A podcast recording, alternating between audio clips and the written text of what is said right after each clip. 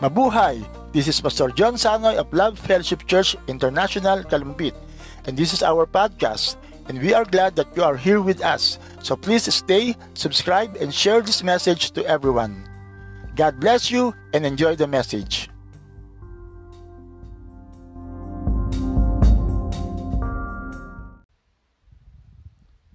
Magandang magandang umaga po sa bawat isa. Happy Lord's Day po sa sa bawat isa sa atin nandito at sa nanonood sa ating FB Live. At muli po isang malaking karangalan po sa akin na makapag-share ng salita ng Diyos sa umagang ito. Kaya sama-sama po tayo, manalangin po muna tayo. Lord, we thank you for your goodness. We thank you for your loving kindness. We thank you, Lord, for your faithfulness. Napakabuti mo po sa aming mga buhay. At salamat din po may pagkakataong kagaya nito na kami po ay makikinig at mag-aaral na yung salita. And thank you, Lord, for the opportunity that you have given me to share your word to my brothers and sisters. Kaya salamat po sa umagang ito, pinupuri ko po na pinapasalamatan at nawa po lahat ng aming mapapag-usapan sa umagang ito, magbigay kalakasan po sa aming spiritual, lumago kami sa aming panampalataya at patuloy na magmahal sa iyo. Kaya salamat po sa iyo, pinupuri ka po namin pinapasalamatan.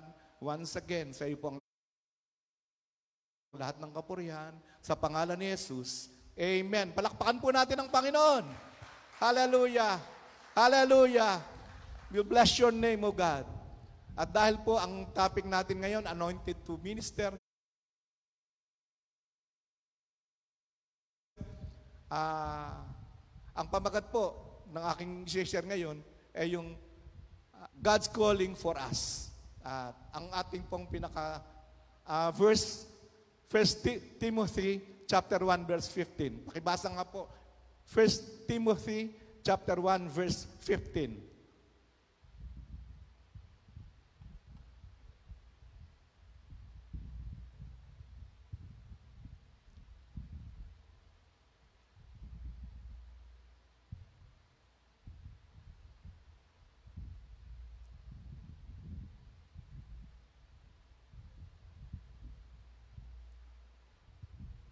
Meron po bang babasa?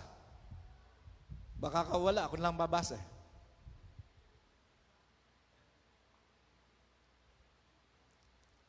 Hello, hello, hello. 1 Timothy 1:15. 1.15 Totoo ang pahayag na ito at dapat paniwalaan ng lahat. Si Kristo Jesus ay dumating sa sanlibutan upang iligtas ang mga makasalanan at ako ang pinakamasama sa lahat ng mga makasalanan. Ayun. Patotoo po ito ni Apostol Pablo. Sabi niya, This is the faithful saying and worthy of all acceptation that Christ Jesus came into the world to save sinners of whom I am chief. Purihin po ng Panginoon pagkabasa ng kanyang mga salita. At kagaya ko ng sinabi ko, pag-aaralan po natin ngayon ay patungkol po sa calling ng Diyos sa buhay ng bawat isa sa atin. Patotoo po ni Pablo, bagamat siya ang pinakamasama sa lahat, kung alam niyo po yung buhay niya, isang mamamatay tao, nung patayin si Esteban, nung Steve, si Stephen ay patayin, siya po ay, ay ka- kasabwat ng mga pumatay. At sa kanya iniwanan ng mga damit. At pagkatapos po nito, nagkaroon matinding pag-uusig at si Apostol Pablo po, siya po ang ginamit ng kaaway para po parusahan, pahirapan ang mga mananampalataya ng Diyos. Pero tinawag po siya ng Diyos. Siya po ay tinawag ng Diyos. Kung paano pong tayo ay tinawag ng Diyos, siya man po ay tinawag ng Diyos. Dahil ang Diyos po ay nagmamahal sa atin. Sabihin mo nga sa katabi mo, mahal ka ng Diyos. Mahal po tayo ng Diyos. Pwede bang, narinig ko sinasabi nila ito eh. Ewan kung tama. Comment down below, mahal ka ng Diyos. Ah, ganun. Narinig ko lang kasi. Mahal po tayo ng Diyos. Sino ka man, ano man ang kalalagayan mo sa buhay, mahal ka ng Diyos. Kung paano po si Apostol Pablo, isang masamang tao, nakagaya rin po natin dati na masamang tao, pero tinawag po ng Diyos at naligtas. Pagkatapos tawagin ng Diyos, naligtas. Siya po ay naging patotoo para sa atin pong Panginoon. He, he became a witness for our Lord. At sa panghuli, he became a minister for the Lord. Naging minister po, naging servant of the Lord. In fact, si San Pablo po, of all the writers in the New Testaments, almost 14 of the 27 uh, books in the Bible, in the New, New Testament, siya po ang sumulat. Kaya purihin ang Panginoon. Ang unang punto po, na, ang, ang title ng atin, God's Calling for Us. Ang unang punto po na aking ibabahagi sa inyo kung, pa, bomba, kung patungkol sa calling po ng Diyos about isa sa atin. Ang number one point ko po, God called us to be saved and to have eternal life in heaven. Ulitin ko po, God called us to be saved and to have eternal life in heaven. Tinawag po tayo ng Diyos para maligtas at magkaroon tayo ng buhay na walang hanggan papuntang langit. Sino po ba dito ang iniligtas na ng Diyos? At sigurado po kayong pupunta ng langit, taas ang kamay. Meron yata hindi nagtaas ang kamay. Dinadaya nyo ko ngayon hindi ko kayo nakikita eh. Tayo po ay tinawag ng Diyos para maligtas at magkaroon ng buhay na walang hanggan sa kalangitan. Dahil mahal na mahal po tayo ng Diyos. Di ba yung talata sa Bible, yung pinakapuso ng Bible, John 3.16, For God so loved the world that He gave His only begotten Son, that whosoever believeth in Him should not perish, but have everlasting life. Gayun na lamang daw po ang pag-ibig ng Diyos sa mga tao sa sanlibutan ito, kaya ibinigay niya ang kanyang bugtong na anak ng ating Panginoong Yeso Kristo upang ang sino mang daw po sumampalataya sa Kanya, hindi na mapapahamak, kundi magkakaroon ng buhay ng walang hanggan. Mahal po tayo ng Diyos. Ayaw niya may isa man sa atin na mapahamak. Amen po ba?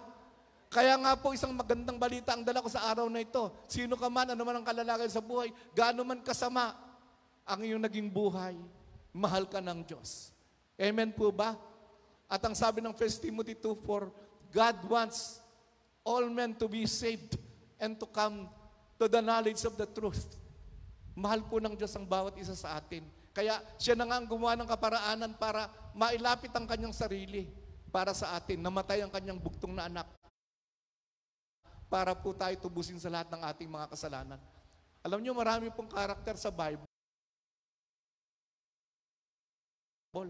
na hindi naman karapat dapat na maligtas talaga eh. Pero naligtas dahil sa kabutihan ng Diyos. At tandaan po natin, walang makakapagmalaki na kaya tayo naligtas ay dahil sa ating sariling kaparaanan. Ang kaligtasan po ay biyaya ng Diyos sa atin, favor po ng Lord sa atin yan. At ginawa niya po ito, pinili niya tayo, niligtas niya tayo dahil mahal na mahal tayo ng Diyos. Ephesians chapter 2, 8 and 9, sabi ron, For by grace are ye saved through faith, that not of your works, it is the gift of, that not of yourselves, it is the gift of God, not of good works, lest any man should boast. Tayo po'y naligtas sa mag- pamamagitan ng pananampalataya. Sa biyaya ng Diyos sa pamamagitan ng pananampalataya, tayo po ay naligtas. It is not of yourselves, hindi po ito dahil sa ating sarili. It is a gift of it is the gift of God. Not of good works, hindi po sa mabubuting gawa, kaya walang dapat ipagmalaki ang sino man. Naalala ko po yung mga taong tinawag ng Diyos na mga hindi naman karapat dapat kagaya natin na maligtas. Naalala po ba, naalala po ba niyo ang buhay ni Abraham? Alam niyo po ba si Abraham? Kung tutuusin, hindi naman siya karapat dapat na tawagin ng Diyos. Eh. Pero tinawag siya ng Diyos. At siya pa nga sa kanya nagmula ang bansang Israel. Siya ang pinaka-patriarch sa bansang Israel. Alam niyo po ba na si Abraham was an idolater? Pag binasa niyo yung Joshua chapter 24, makikita niyo hanggang sa mga mininuno niya, sumasamba sa Diyos-Diyosan. Idolater, pero pinili ng Diyos na pinagbulan ng bansang Israel. Meron pa nga sa Bible, kilala niyo si Rahab? Rahab was a pat- isang patutot. She was a prostitute. Pero tinawag ng Diyos. In fact, nung magpadala ng tiktik si Joshua doon sa Canaan, itinago niya yung mga tiktik. Anong sa gayon? Kinalugdan siya ng Diyos. Pinili siya ng Diyos. Iniligtas. At hindi lamang pagliligtas. Kahit pala isang mabab, mas pang babae, lili, pwedeng iligtas ng Panginoon. At itinaas pa siya. Alam niyo po ba, hindi naman siya Jew, pero napabilang siya sa lahi ng mga Hudyo. Ang kanyang napangasawa ay si Salmon. Si Salmon, na asawa niya, nagkaanak sila. Ano pangalan ng anak nila? Nagkaroon sila ng anak, ang pangalan Boaz. Si Boaz nagkaasawa, ang pangalan ng asawa ni Boaz si Ruth. Nagkaroon ng anak ang dalawang ito, ang pangalan si Obed. At si Obed nagkaroon ng anak si Jesse. At si Jesse nagkaroon ng anak. Sino yung anak niya? It was King David. At alam nyo, mula sa angka ni David, dun po sumilang ang Kristo. Kaya nga po, ang isang masamang babae, pinili ng Diyos para iligtas at talagang ah, bigyan ng kalu bi- bigyan ng tinaas ang kanyang bu- ang buhay. Kaya ganun din po tayo. Kagaya po ni Apostol Pablo, isang masamang tao. Sabi niya, kaya nga sabi niya, This is a faithful saying and worthy of all acceptation that Christ Jesus came into the world to save sinners of whom I am chief.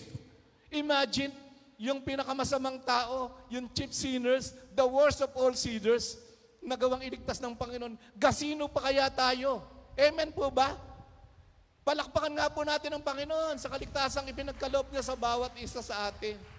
Nung minsan, nung last month, ang, ang senior ko sa atin, si Zacchaeus po.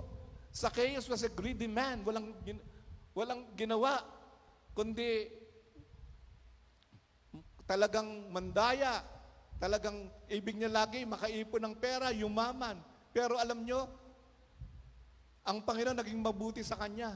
Tinawag siya, iniligtas. At yung kanyang kasamika, kasakiman, nagkaroon ng pagbabago. Purihin ng Panginoon. Lahat ng nakulimbat niya, isinuli niya. Kalahati ng kanyang kayamanan, ibinigay sa mahirap. At nagbago po ang kanyang buhay. Ganon din po sa ating mga buhay. Ano man ang ating kalalagayan sa buhay, sino man tayo, gaano man tayo kasama, mahal tayo ng Panginoon, kaya ililigtas niya tayo. Amen po ba? God wants all to be saved. At alam nyo, sabi ng 2 Peter 3.9, The Lord is not slack concerning His promise, as some man counts slackness, but is long-suffering to usward, not willing that any should perish, but that all should come to repentance. Alam nyo, ayaw ng Diyos na may mapahama, kundi ibig niya. Magsisi tayo na sa ating mga kasalanan upang magkaroon tayo ng kaligtasan. And that is the very reason kung bakit nadidelay ang kanyang ka- coming. Kung bakit siya naantala. Nagiging mapagpaliban daw siya. Pero ang dahilan po, iniintay niya ng mga tao ay kumilala sa atin pong Panginoon, sa Kanya. Iniintay niya na magsisi ng kasalanan ng mga tao para maligtas ang lahat. Kasi ibig niya, lahat ng tao maligtas. Amen po ba? Hallelujah. Natutuwa ba tayo? Tayo naligtas. Natutuwa ba tayo? Naligtas tayo? We have been saved. God saved. God called us to be saved and have eternal life in heaven. Papunta tayong langit. Amen po ba? Sino rito gusto nang umuwi ng langit? Taas ang kamay. Wala yata akong makita. Wala pa, no? Pero papunta po tayong langit. At alam niyo po ba ang dahilan kung bakit hindi pa tayo na pumupunta ng langit? Kung ang purpose lang ng Diyos, eh para iligtas tayo dalhin sa langit, dapat nung makakilala na tayo, makakilala pa lang tayo, kinuha na tayo ni Lord at dinala na sa langit. Di ba? Eh bakit narito pa tayo hanggang sa ngayon? Because simply, God is still a purpose in our life. Meron pa pong layunin ng Diyos sa buhay natin. Amen po ba? The mere fact that you are still here on earth, meron pa pong purpose ang Diyos sa buhay natin. Although maraming sa atin, lalo sa kapanahunan ngayon, marami nang umuwi sa Panginoon, no? Si Brother Roland, si Brother Odi, si Brother Ruben, si Brother Albert, yung binigyan natin ng si Sister Ami, yung mga pinap- binigyan natin ng tribute nung nakaraan, marami na po. Sila ay umuwi na sa Panginoon. Pero tayo po, na nandito, meron pa pong ipinagagawa ang Diyos sa buhay ng bawat isa sa atin. Alam niyo po ba ang pinagagawa pa ng Diyos sa buhay ng bawat isa? Alam niyo po ba? Ito po ang point number two ko. God called us to be His witnesses. Tinawag po tayo ng Diyos para maging witnesses niya. Acts 1.8. Anong sabi ng Acts 8? Acts 1.8. But ye shall receive power after that the Holy Ghost is, come upon you, and you shall be witnesses unto me, both in Jerusalem, in all Judea, in Samaria, and unto the uttermost part of the earth. Ulitin ko sabi ron, But you shall receive power after that the Holy Ghost is come upon you, and you shall be witnesses unto me both in Jerusalem and in all Judea and in Samaria and unto the uttermost part of the earth. Tayo po ay tinawag para maging witness. Alam niyo po yung salitang witness, narinig ko pong madalas ito nung, nung nakaraang pang panahon.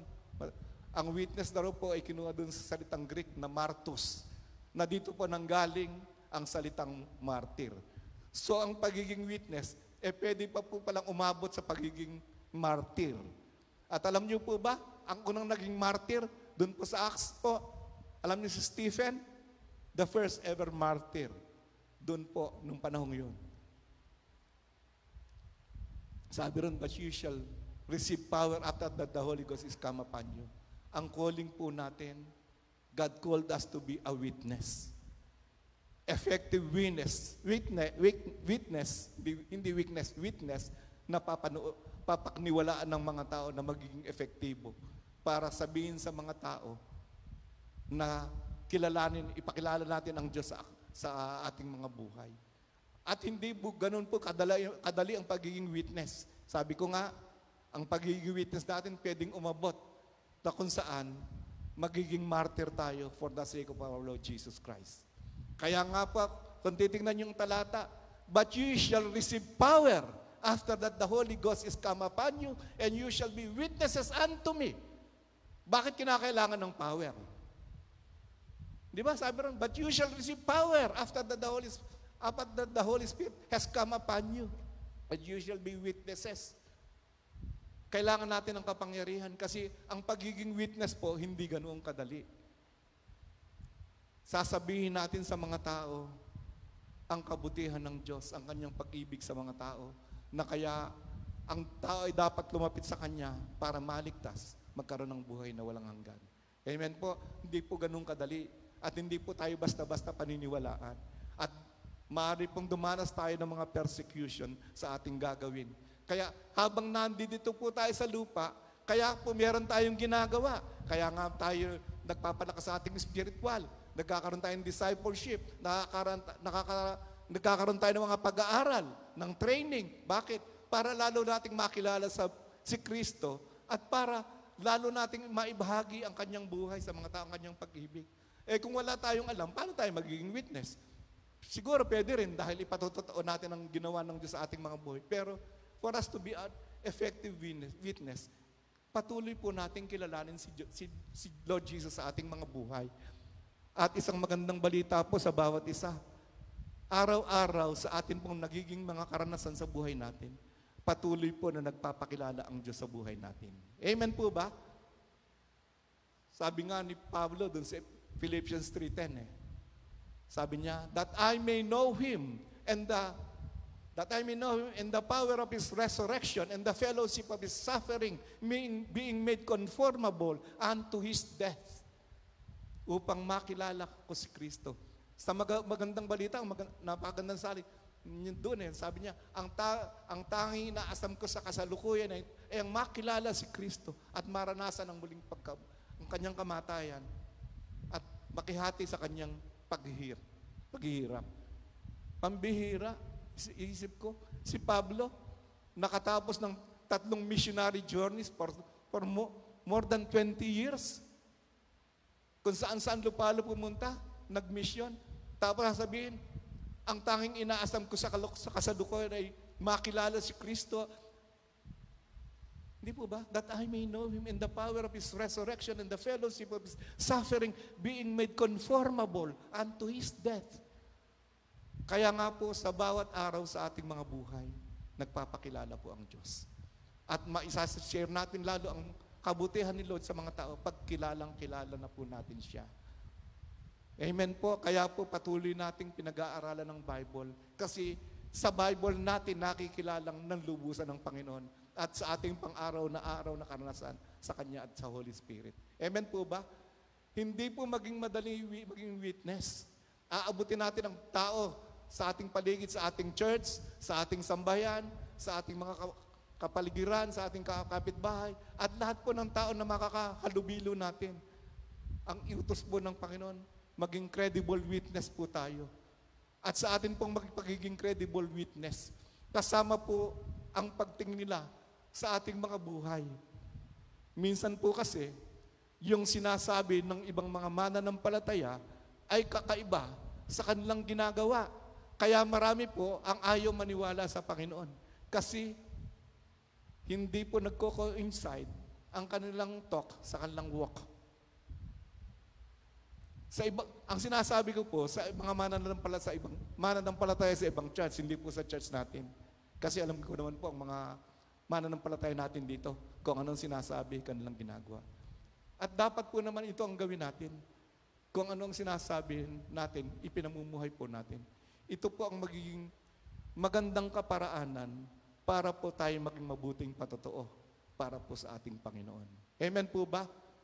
Kumusta na po ba ang walk natin sa Panginoon sa, sa araw na ito? Sabihin mo nga sa iyong katabi, kumusta na ba ang paglakad mo sa iyong pananampalataya?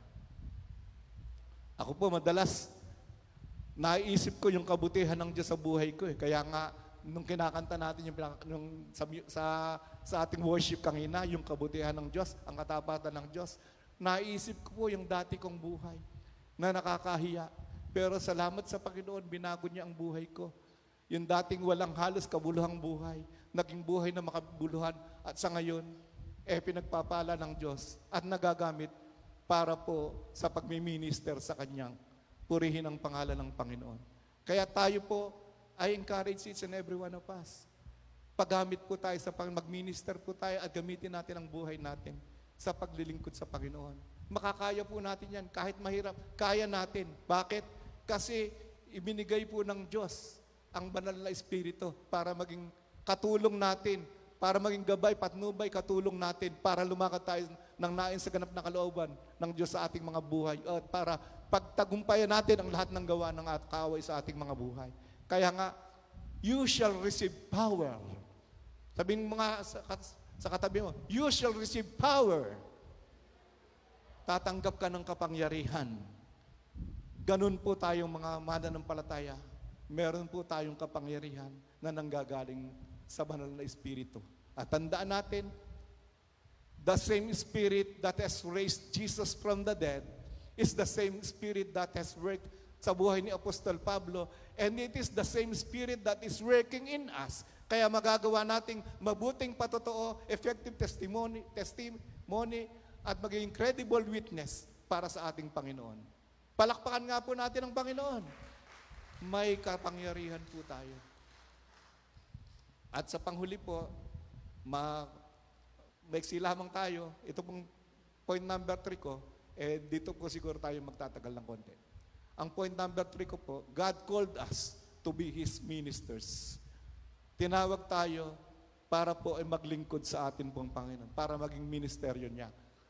The word minister is equivalent to the word serve. Kaya nga pag sinabi minister, servant ang equivalent po niya. Sabi po sa Mark chapter 10 verse 45, For even the Son of Man came not to be ministered unto, but to minister and to give His life a ransom for many.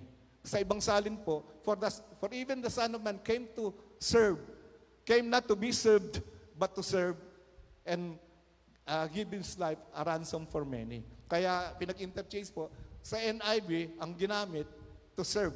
Pero sa King James po, ang ginamit to minister. At dahil po ang topic natin ngayon, anointed to minister, gagamitin ko po ang salitang to minister. Iyan po, ang atin pong Panginoon, nung siya ay nandito, wala siyang ginawa, kundi pumunta sa iba't ibang bahagi ng ng bansa, ng ibang lugar, para mag-minister po sa mga tao. Natatandaan mo po, nyo po yung memory verse natin doon sa Ah, ano bang memory verse natin? Uh, Matthew chapter 9, 35 to 36. Nung nag ah, nung tayo nag nagte-training yung yung sa yung sa discipleship, memory version, tatandaan ko, yung Mark chapter 9, verses 35 to 36. Ano ba sinasabi dito? Sabi ron, Jesus went through all the town and the villages. At siya po ay pumapasok sa doon po sa synagogue, entering into the synagogue, teaching teaching in the synagogue and preaching the good news of the kingdom and healing all manner of sickness and disease. Yun po ang ginagawa niya sa iba't ibang lupalop ng lugar, sa syudad, pumupunta siya at pumapasok doon sa sinagoga, ipinangangaral ang mabuti, ay, nagtuturo sa sinagoga at pinang, pinangangaral ang mabuting balita ng kaligtasan at nagpapagaling ng mga may sakit at karamdaman. That is His ministry. Tapos, doon sa verse 36 po, sabi niya doon, But when he saw the multitude, he was moved with compassion on them because they fainted and was harassed. And they fainted and was scattered abroad as sheep having no she- shepherd at all. Nahabag si Jesus doon sa mga tao sa paligid niya. Napakaraming tao pumupunta sa kanya, nagsisiksikan, nagpupunta sa kanya. Kaya nga, he was moved by compassion because they fainted and was scattered abroad. Nagkalat, nahihilo rin nagkalat. Sa NIV nga ang pagkakasali, salin, he was moved on with compassion, on them because they were harassed and helpless. Having no, a sheep having no shepherd at all. At meron po akong Bible na nabasa dati, hindi ko matanda kung anong version yon. Jesus was moved with compassion as he saw the crowd because they know, he knows, eh, he knew that their problem were so great and they didn't know where to go for help. Nakita niya, ang laki-laki ng problema ng tao. The, their problem is so great and they didn't know where to go for help. Hindi nila alam kung saan pupunta para humingi ng tulong. Hindi alam kung saan susulong, susuling. Kaya siya po ay nagmi-minister para abutin ng tao at ibigay ang kanyang mga pangailangan. Sabi nga, for even the Son of Man came not to be ministered unto, but to minister and give Himself, His life as a ransom, as a ransom for many. At bilang ang atin pong Panginoon na ating sinusundan, ang ating Panginoon, siya ang Panginoon natin, siya po ang, ang may, siya, He is our owner, kaya karapat dapat lamang sundan natin ang kanyang mga bakas. Kung paano siya nagmi-minister, inuutusan niya tayo rin po ay maging minister of the gospel. Amen po ba? Kaya nga po, ipinakikita niya sa atin yung pasanin na talagang maraming tao sa ngayon ang nangangailangan. Kinakailangan nating abutin, lalo po sa panahong ito ng pandemic. Ibig niya, nananawagan siya sa mga tao. Ibig niya na mga tao lumapit sa Kanya upang magkaroon ng kaligtasan, upang magkaroon ng pag-asa. Hanggang ngayon po, nananawagan ng Diyos sa bawat isa. Ibig niya na talagang ang lahat ng tao ay maligtas. Sabi nga, Isaiah chapter 1 verse 18, Halina kayo at magliliwanagan tayo. Gaano man karami ang inyong mga kasalanan, handa kong patawarin ang lahat ng yan. Kahit kayo maruming marumi sa kasalanan, kayo ay magiging busilak sa kaputian. Nananawagan po ang Diyos sa mga tao. Ibig niyang ang tao iligtas. Kaya nga, tayo po ang gagamitin ng tao para, tatapo, tayo po ang gagamitin ng Diyos para mamaligtas ang mga tao sa paligid natin. Amen po ba? Sabi sa Matthew chapter 11, 28, Halina kayong lahat na napapagala, napapagala at nabibigit ang lubha at kayo ibibigyan ko ng kapahing na, kapahingahan. Sabi ni Jesus, Come unto me, all ye that labor and heavy laden, I will give you rest. Nananawagan ng Diyos. Sa pamamagitan natin, tayo po ang gagamitin niya, minister niya, extension niya, para abutin yung mga tao. Di ba sabi ng Bible sa 2 Corinthians 5, we are God's ambassador. Sa ibang salin po, sa ibang kapahulugan, pag sinabi we are God's ambassador, we are God's representative. Sugo tayo ng Diyos. Representante tayo ng Diyos. We are God's extension. Gagamitin po tayo ng Diyos para ipadama yung pag-ibig niya sa mga tao. Kasi wala po siyang magagamit na iba kundi yung mga tao na naranasan ng pag-ibig ng Diyos. At dahil tayo po ang nakaranas ng pag-ibig ng Diyos, Gagamitin niya tayong representative, an extension of God's love. Sa pamamagitan natin, dadalo po ang pag-ibig ng Diyos. At ito po ang magiging dahilan para abutin natin sila. Amen po ba? Ang dami pong taong nahihirapan lalo sa pandemang ito. Hindi na, wala nang masulingan. Sabi nga po, ang daming nahihirapan ngayon, ang daming nawala ng trabaho, ang daming halang makain, marami rin po nagkakaroon ng sakit karamdaman, takot na takot ang tao, hindi malam kung anong gagawin. At kung minsan may mga tao nagkakasakit na nakakahabag-habagan yung kalalagayan. Sabi ko nga nung nag-pray ako minsan doon sa prayer for the nation, kung minsan sa mga press release sa atin pong gobyerno, ang gaganda ng sinasabi, pero ang tunay na kalalagayan ng tao, kulang na kulang po sa atensyon. Pagdating po sa serbisyo publiko, wala pong hindi halos maabot ng tulong. Pagdating po sa medical attention, ilan bang libong tao ang namamatay doon po sa mga tent na hindi nababigyan ng kaukulang at- medical attention. Praise the Lord. Pero po, ang magagawa po natin tulong sa kanila, palakasin ang kanilang loob na magtiwala sa Panginoon. Sapagkat sa pagtitiwala sa Panginoon, nandoon po ang pagpapala, pagpapala ng kaligtasan, pagpapala ng magandang buhay, pagpapala ng pag-asa, pagpapala ng kagalingan. Hilingin na ninyo ang bawat isa pero kayang ibigay ng Diyos yan. Kaya nga, sa pamamagitan nito, pwede tayong mag-ministeryo sa mga tao. Magamit natin ang sinasabi ng salita ng Diyos. Naabutin natin ang mga tao sa paligid natin. Amen po ba? Bawat isa po. At para naman tayo makapag-ministeryo sa tao, kangina, para tayo mag-witness, binigyan tayo ng power.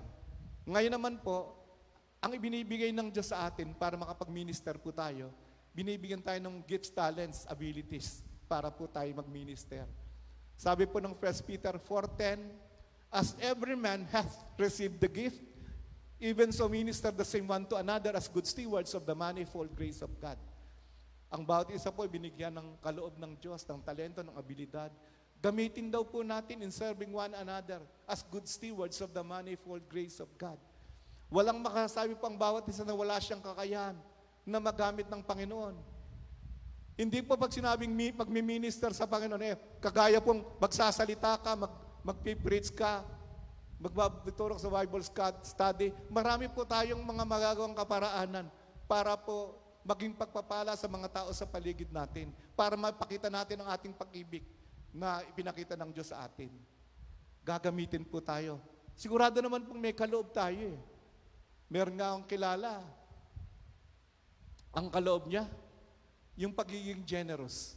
Di ba doon sa Romans chapter 12, 6 to 8 yata, meron binanggit doon yung motivational gift, yung ministry gift, meron doon ang kaloob eh, prophesying, merong serving, merong giving, merong ah, encouraging, merong leading, merong showing mercy, merong teaching. Ay, Yung, may kakilala po ako na ang kanyang kaloob na ibinigay sa kanya, very generous po siya. Hindi nga po naman siya ganong mayaman, pero ginagamit po siya ng Diyos para po makatulong sa maraming tao. Of course, alam natin, marami tayong narinig ng mga taong mga generous, mga philanthropist pa nga po, na milyong-milyon dollar, dollars o pesos ang kanilang ginagastos para pag-support sa gawain ng Panginoon. Pero sa akin po, meron akong personal na kakilala, mga ilan dito po sa church, na ang ginagawa po talagang tumutulong sa mga nangangailangan. At ako nga po eh, kasama ako sa natulungan nun eh. Hindi, ko, hindi na po ako babanggit ng pangalan, pero alam kong kilala rin nyo. Nung makilala ko po siya, ang dami niyang ibinigay sa akin. Simula sa pantalon, damit, t-shirt, bag, sapatos, kahit na yung belt, kahit yung backpack, ang dami po. Katunayan nga po sa dami na naibigay niya at mga dami nagbibigay sa akin, hindi na po ako bumibili ng damit. Hanggang ngayon, ang dami ko pong damit. Lalo ngayon, hindi naman ako lumalabas ng bahay. Ang dami ko po, maski sapatos, mga sandals at iba-iba. Purihin po ang Panginoon. Meron pa po isang tayong kapatiran na kakakilala lang natin na sa kanyang pagiging bago sa ating church, na hindi pa nga nakakarating dito, eh tumutulong po sa atin, marami na siyang natulungan. In fact, nung nakaraan birthday ko nga po, medyo bin, tinulungan po niya, oh yan, pastor panghanda mo. yung mga ganong pong mga tao, eh, rare species na po yun, na ginagamit anuman ang kanilang nasa kanila para tumulong sa kapwa. Sabi nga niya, nung in-interview ko, ang gusto niya talaga, tumulong sa mga nangangailangan. At purihin ng Panginoon, alam ko po ang taong ito, naiintindihan yung kanyang kalalagayan. Na ang tayo po rito sa mundong ito, we are just stewards of what we have, of what has been te- temporarily lend, lend to us. Lahat po ng nasa atin ngayon, hindi po natin pag-aari. Lagi ko sinasambit, binabanggit, we own nothing in this world. Lahat ng nasa atin, maski ang buhay natin, kayamanan natin, anak natin, pansamantalang ipinahiram ng Diyos sa atin. We, at, we are not the owners, we are just managers.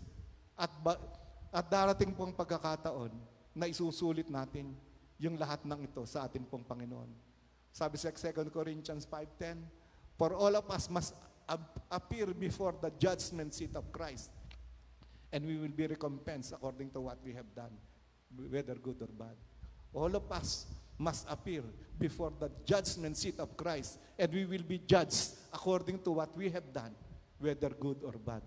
Kaya maski po yung mga talento na ipinagkaloob sa atin, gamitin natin para sa kapurihan ng atin pong Panginoon. Amen po ba? Yun pong parable of the talent. Yung isa binigyan ng lima, yung isa binigyan ng dalawa. Yung isa binigyan, binigyan ng isa. Yung dalawa ginamit, yung isa hindi ginamit. At ang tawag niya dun sa tao na hindi gumamit dun sa talento na ibinaon, worthless, lazy, wicked servant. Pambihira. Hindi lang ginamit yung talento, naging lazy, wicked. Lazy, wicked, saka worthless. Ganun po pala pag binigyan tayo ng Diyos ng talento pag hindi natin ginamit ang turing ng Diyos sa atin. Lazy, wicked, worthless servant. Kasi ibig ng Diyos, lahat ng ibinigay niya sa atin, gamitin natin para papurihan ng Diyos sa ating mga buhay. Na meron tayong maging contribution sa pagpapalawak ng kaharian ng Diyos. Kaya tandaan natin, magsusulit po tayo sa lahat ng mga abilidad, talento na ibinigay sa atin. Kung ayaw nating matawag na worthless, lazy, wicked servant, gamitin po natin. Amen po ba? Mag-minister po tayo sa ating Panginoon sa tulong po ng mga kaloob na ibinigay sa atin. Ang dami po. Minsan magaling tayo magsalita, magaling tayong tumugtog, ang galing natin sa computer. Magagamit po natin yan para sa kaharian ng Diyos. At ang buhay po natin magagamit para yung buhay ng tao sa paligid natin ay mapaganda. Kaya nga, dito natin maipapakita na tayo nagmamahal sa tao. Kasi ibig natin na gumanda yung kanyang pamumuhay. Kaya nga natin ginagamit ang anumang kaloob natin para mapapurihan ng Diyos sa buhay natin. Kaya tandaan po natin yan. At naalala ko po nung mag-share ako rito, sa church natin, tinanong ko pa nga ba, kapintasan ba o dapat ipagmalaki natin na sa ating church, marami pong mga lingkod tayo, mga pastor tayo, na mga may karamdaman, na maituturing nga nating disabled. Umpisahan ko po kay Pastor Tony. Pastor Tony, 75 years old, noon pong March, ay nung January, chap, Jan- January 17, nung nakaraang taon, nagbi, nagdiwang siya ng 75, 75th birthday. At na-stroke po siya ilang beses na, halos tatlo na yata. Pero hanggang ngayon, nagpapatuloy pa rin na maglingkod sa Panginoon. Pastor Sidro, 72 years old po siya nung nakaraang May. Dalawa birthday niya, May 14 sa May 15. Hindi ko alam kung alin sa dalawa na yun. eh.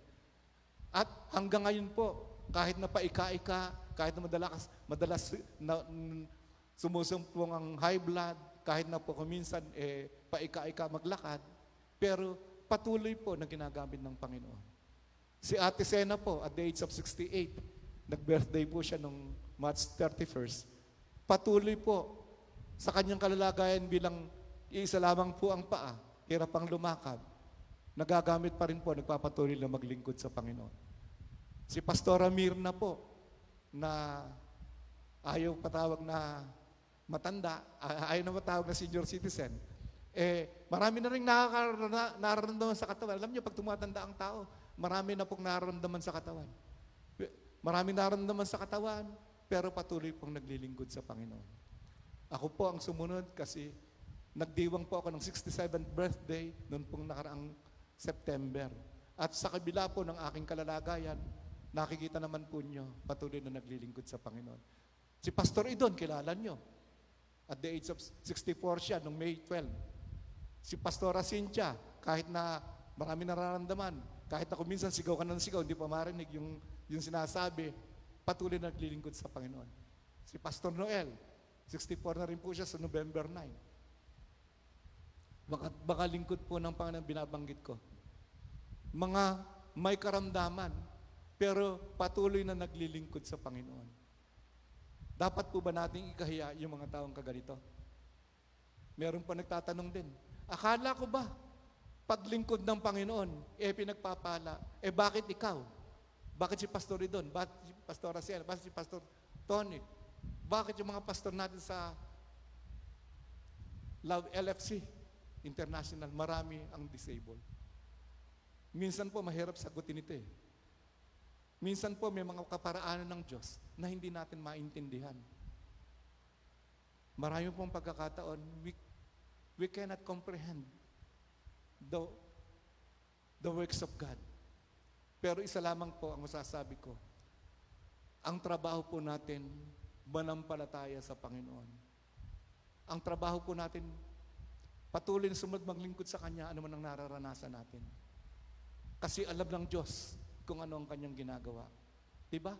Isaiah chapter 55, 8 and 9. Sabi ni Lord, For my thoughts are not your thoughts, neither are your ways my ways, saith the Lord. For as the heavens are higher than the earth, so are my ways higher than your ways, and my thoughts than your thoughts. Mataas po ang kaparaanan ng Diyos, ang kanyang kaisipan. Mas marunong po siya sa atin at alam niya ang kanyang ginagawa.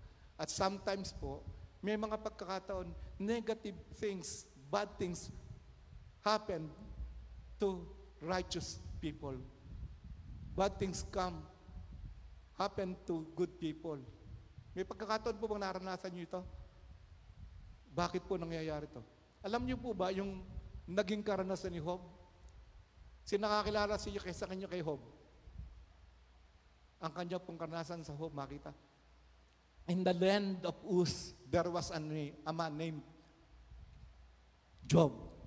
Ang sabi ng Bible, pinagmamalaki ni Lord. Sabi ni Lord, he was blameless and upright. He feared God and shunned evil. Ang dami po niyang possession, ang sabi ng Bible, he was the wealthiest, the richest man on the east. Ang possession niya, kunla naman, 7,000 sheep, 3,000 camels, 500 yoke of oxen, 500 donkeys, at marami po siyang mga mga alipin, mga servants. Meron siyang pitong anak na lalaki, tatlong anak na, na babae. At napaka, siya ay lagi nag, naghahandog sa Diyos. At kung minsan, naghahandog pa rin sa, kahit para sa kanyang mga anak sa pag-aakalang baka nakagawa ng masama yung kanyang mga anak. Ang ganda-ganda ng relasyon niya sa Panginoon. Pero, isang araw, nagkaroon ng meeting sa kalangitan kasama ang mga anghel. At si Satanas po, because he was a former angel, dati siyang si Lucifer, he has an access doon sa pagmi-meeting na ito. At nung makita siya ng Diyos, sabi niya, Satanas, saan ka ba nanggagaling?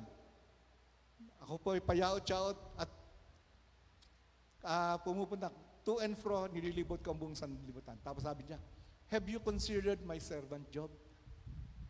Nakita mo ba ang lingkod kong si Job? There was none like him on earth. Wala siyang katulad sa daigdig. He is blameless and upright. He feared, he fears God and shunned from all evil. Sabi ni Satanas, Oh, ganon? Kaya, eh, kaya, lamang, kaya ka lamang pinupurit sinasamba ni Job dahil pinagpapala mo siya at binibigyan ng proteksyon ang kanyang lahat ng mga ari-arian. Subukin mong siya ay, kun, siya ay kunin ang kanyang mga, mga uh, tinatangkilik kung hindi niya kanya isinumpa, isumpa. Sabi ni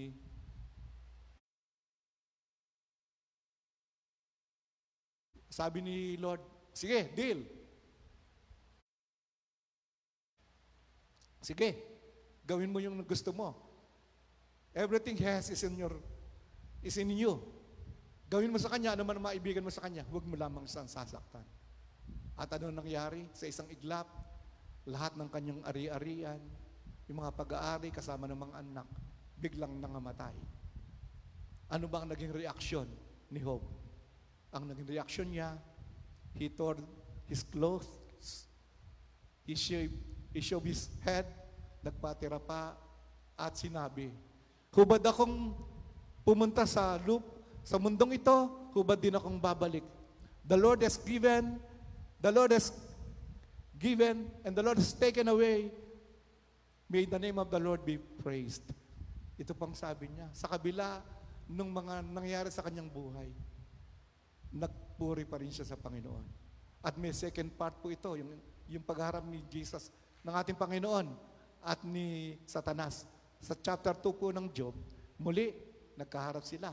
Tinanong na naman ni Lord si Satanas, saan ka magaling Satanas? Nagpayaot-yaot sa buong sanlibutan. Nakita mo ba ang lingkod kong si Job? Muli na namang sinabi, nakita mo ba ang lingkod kong si Job? Wala siyang katulad sa daigdig. Pinayagan na nga kita, nasalantain siya na, na wala namang kadakadahilan. Pero, hindi pa rin niya ako isi, isinumpa. Eh, sabi na naman ni Satanas, tumihirit. Oh, kaya kala naman niya pinapapurihan at talagang sinasamba pinasalamatan dahil hindi mo siya sinasaktan. Subukin mong kantain siya kung hindi kanya itakwil, hindi kanya sumpain. Ano nangyari? Binigyan nga siya ng sakit. Ang sabi ni Lord sa kanya, sige, bahala ka na sa kanya, huwag mo lang siyang papatayin. Kaya nga, ano nangyari? Binigyan ng matinding bukol, mga boils, mga pigsa, mula ulo hanggang ta- talampakan, punong-puno ng pigsa. At kating-kati siya, kumuha ng bibinga, kinamot. Sabi ng mga asawa niya, sabi niya, sumpain mo na yung Panginoon mong Diyos nang mamatay ka na. Sabi ni Job sa kanyang asawa, hindi mo nalalaman ang, kanyang, ang iyong sinasabi. Mabubuting bagay lamang ba ang tatanggapin natin sa Panginoon? Hindi ba kahit na mga kasakitan, ang mga pagdurusa? Sa ganitong mga pagkakataon, hindi pa rin po itinakwil ni Diyos ang Diyos. At ang sabi pa niya, May the name of the Lord be blessed. Patuloy nagpuri. Bakit ko po sinabi sa inyo ito? Minsan po sa atin pong mga buhay, hindi natin maintindihan. Pero kaya pala, yung mga pangit na pangyayari sa ating mga buhay ay nangyayari kasi ipinagmamalaki tayo ng Panginoon. Di po ba? Kaya pala nagkaganito ako, nagkaganito sila Pastor Ido, sila Pastor Tony, sila Pastor Sidro, at mga pastor. Pinagmamalaki pala kami ng Panginoon. Dahil sa kabila na nangyari sa aming mga buhay, patuloy pa kaming sumusunod naglilingkod sa ating Panginoon. Kaya nga po, alam ko po ang bawat isa sa atin nakaranas po ng pag-ibig ng Diyos. At sinasabi ko po sa inyo, kapag naranasan nyo ang kabutihan ng Diyos, sigurado pong patuloy na susunod ka sa, sa, kayo, kay sa Kanya, mananampalataya at maglilingkod sa atin pong Panginoon. Kaya nga po yung talata sa Bible, yung isa sa pinaka-favorite verse ko, sabi nga ni Desi, pag kinokod ko, life verse ko ro yun. Sabi sa Romans chapter 8, 35 to 39, sabi ron, Who shall separate us from the love of Christ? Shall tribulation or distress or persecution or famine or nakedness or peril or sword. As it is written, For thy sake we are killed all the day long. We are accounted as sheep for the slaughter. Verse 27, Nay, in all these things we are more than conquerors through him that loved us. For I am persuaded that neither death, nor life, nor angels, nor principalities, nor powers, nor things present, nor things to come, nor height, nor depth, nor any other creature shall be able to separate us from the love of God, which is in Christ Jesus our Lord. Sino po ba ang makakapaghiwalay sa atin sa pag-ibig ni Kristo? Dahil ba sa pagiging bulag ko, tataolikod na ako sa Panginoon? Hindi po. Dahil kapag naranasan natin ang pag-ibig ni, ni Kristo, ito po ang magiging dahilan para ano man ang mangyari sa atin, patuloy tayong maglilingkod sa Panginoon. We will continue to minister and to serve the Lord our God. Amen po ba? Kaya nga po, lahat tayo, pwede po tayo. Huwag po tayong hihinto sa ating paglilingkod sa Panginoon. Kaya po tayo naririto kasi merong papel tayong gagampanan. Magiging minister tayo ng atin pong Panginoon. Kaya nga po, sa akin pong pagtatapos, bilang encouragement sa bawat isa, hindi lamang po kami ang pwedeng gamitin. At sa paglilingkod po sa Panginoon, wala pong retirement. Kaya po hanggang ngayon, hanggang makakaya namin, patuloy na sumusunod na ng pala naglilingkod sa Panginoon. Sapagkat alam, alam namin, sa paglilingkod sa Panginoon, bukod sa maranasan namin pag-ibig ng Diyos, nandoon pong pagpapala, pagpapala ng kaligtasan, ng pangako sa atin, at di lamang sa kundi sa ating sambayan, pagpapala ng binagong buhay, na magiging instrumento sa mga tao sa paligid natin, na sundan ng ating mga bakas, na tayo maging halimbawa sa kanila, examples to be emulated by them. At maski po yung mga mahal sa buhay, na ang buhay natin ang kalang susundan para sinaman sa mampalataya maglingkod sa Panginoon. Kaya nga sa umagang ito, nagpupuri ako, nagpapasalamat for the continuous opportunity that He has given me to share the gospel. Kaya maraming maraming salamat po. Ibig ko po mag-pray bago ko tapusin ang sermon ko. Ama, nagpapasalamat po ako dun sa continuous opportunity that you have given me in sharing your word. At nawa, ang mga salita mo naging inspirasyon sa amin, naging kalakasan sa amin para ka magpatuloy na magamit mo, magpatuloy kaming sumunod, manampalataya at maglingkod sa iyo bilang anointed ministers mo. Kaya sa umagang ito, pinupuri ka po namin, pinapasalamatan ka namin, nilululhati namin ang iyong dakilang pangalan. Kaya purihin ka, dakilain ka sa iyong papuri, sa iyong pagsamba. Ito pang panalangin namin sa pangalan ni Jesus. Amen.